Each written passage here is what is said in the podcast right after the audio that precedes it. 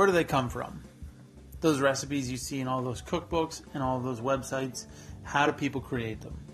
Well, I can't tell you exactly what other people do, but I can tell you the three techniques that I use to write recipes.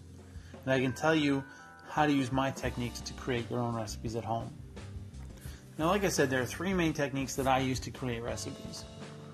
They're all very different and they all have their own strengths and weaknesses. In all honesty, a hybrid version of the three techniques is likely going to yield the best results, so that's what I recommend to you. Before I get into my techniques, you may be wondering why it's important for you to know this. Why do you need to know how to write a recipe? Well, you don't necessarily. But the more you get into cooking, the more you want to experiment. And sometimes those experiments will be really good and you will wish that you had a recipe to go along with it. Also, even though this whole post is about writing recipes, the techniques I'm about to describe will help you to be able to cook without a recipe as well. So let's get into it. Now, very often when you use a recipe from the internet or even from cookbooks, they don't exactly match the idea you had in your mind. The dish may fall short in some ways. And so the first technique I'm going to describe to you is essentially research and development. I use this technique when I know the dish that I want to make. It's very specific or complex and I've never made it before. This technique is actually how I wrote my buttered chicken recipe. The idea is that I research and develop my recipe uh, based on the combination of all the recipes I find. The first place I start is actually researching what the dish is. What makes butter chicken butter chicken? Where does it come from? What are the dominating flavors? I want to know as much about the dish as I can. This will help me understand what parts of certain recipes I want to keep and what parts I want to get rid of. The second thing I do is read as many recipes for that dish as I can find. I look for all the things that are common among all the recipes. I look at all the ingredient ratios and I think about how they play off each other and I think about how they will taste together. I also look at uh, any ingredients that may only show up in a small number of recipes. These ingredients may be completely unnecessary, or they may be the key to totally unlocking the recipe. Essentially, it comes down to trying to figure out what makes sense and what doesn't.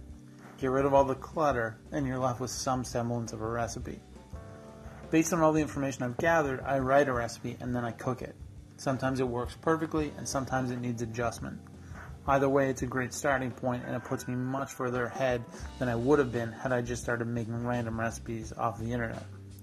So I have my starting recipe, and as I cook uh, and taste, I adjust some measurements, some cooking times. Usually, if the dish isn't exactly what I want the first time, I make it, it's on point the second time. The second way I write a recipe is really pretty easy. I start with some idea of what I want uh, the dish to be, then I start cooking and write everything down as I go. I like this technique for just playing around in the kitchen, coming up with new things, and this technique works really well because you can adjust as you go and change measurements and stuff on paper. The downside I find to this technique is that it disrupts the rhythm of cooking when you have to constantly stop to write things down. And I also find that because I'm writing things down, I'm not actually committing the steps to memory like I normally would. This can throw a wrench in things if I forget to write an ingredient or step. Also, taking the time to measure everything out, which I normally wouldn't do, can get tedious. This is especially true when you're adding little bits here and there to adjust the flavor. The third and final technique that I use to develop and create recipes is to build them completely in my mind. Generally, when I do this, I have an idea of what I want. I sit down with that idea and I imagine it inside out. I make the dish in my mind from start to finish over and over until I get exactly the way I want it. Once I'm happy with what's in my head, then I'll write it down and then I'll cook it. I'm able to do this just because of experience. I know how ingredients play off each other. I have a vast flavor library in my head that allows me to imagine new and different flavor combinations, and I know what cooking techniques will yield what results. Because of all this, by the time I actually make the dish in real life, it comes out pretty much exactly how I wanted it to. This is definitely the technique that I use more than anything else. I generally use it on its own or in a combination with one of the other techniques to create recipes. I use it for things as simple as thinking of a cool sandwich idea or as complex as coming up with a really high end dish. Those are the three main techniques that I use to write recipes. And like I said, for you at home, a combination of the three will likely yield the best results there is one thing I should say about writing recipes that I haven't yet. When writing a recipe, be consistent.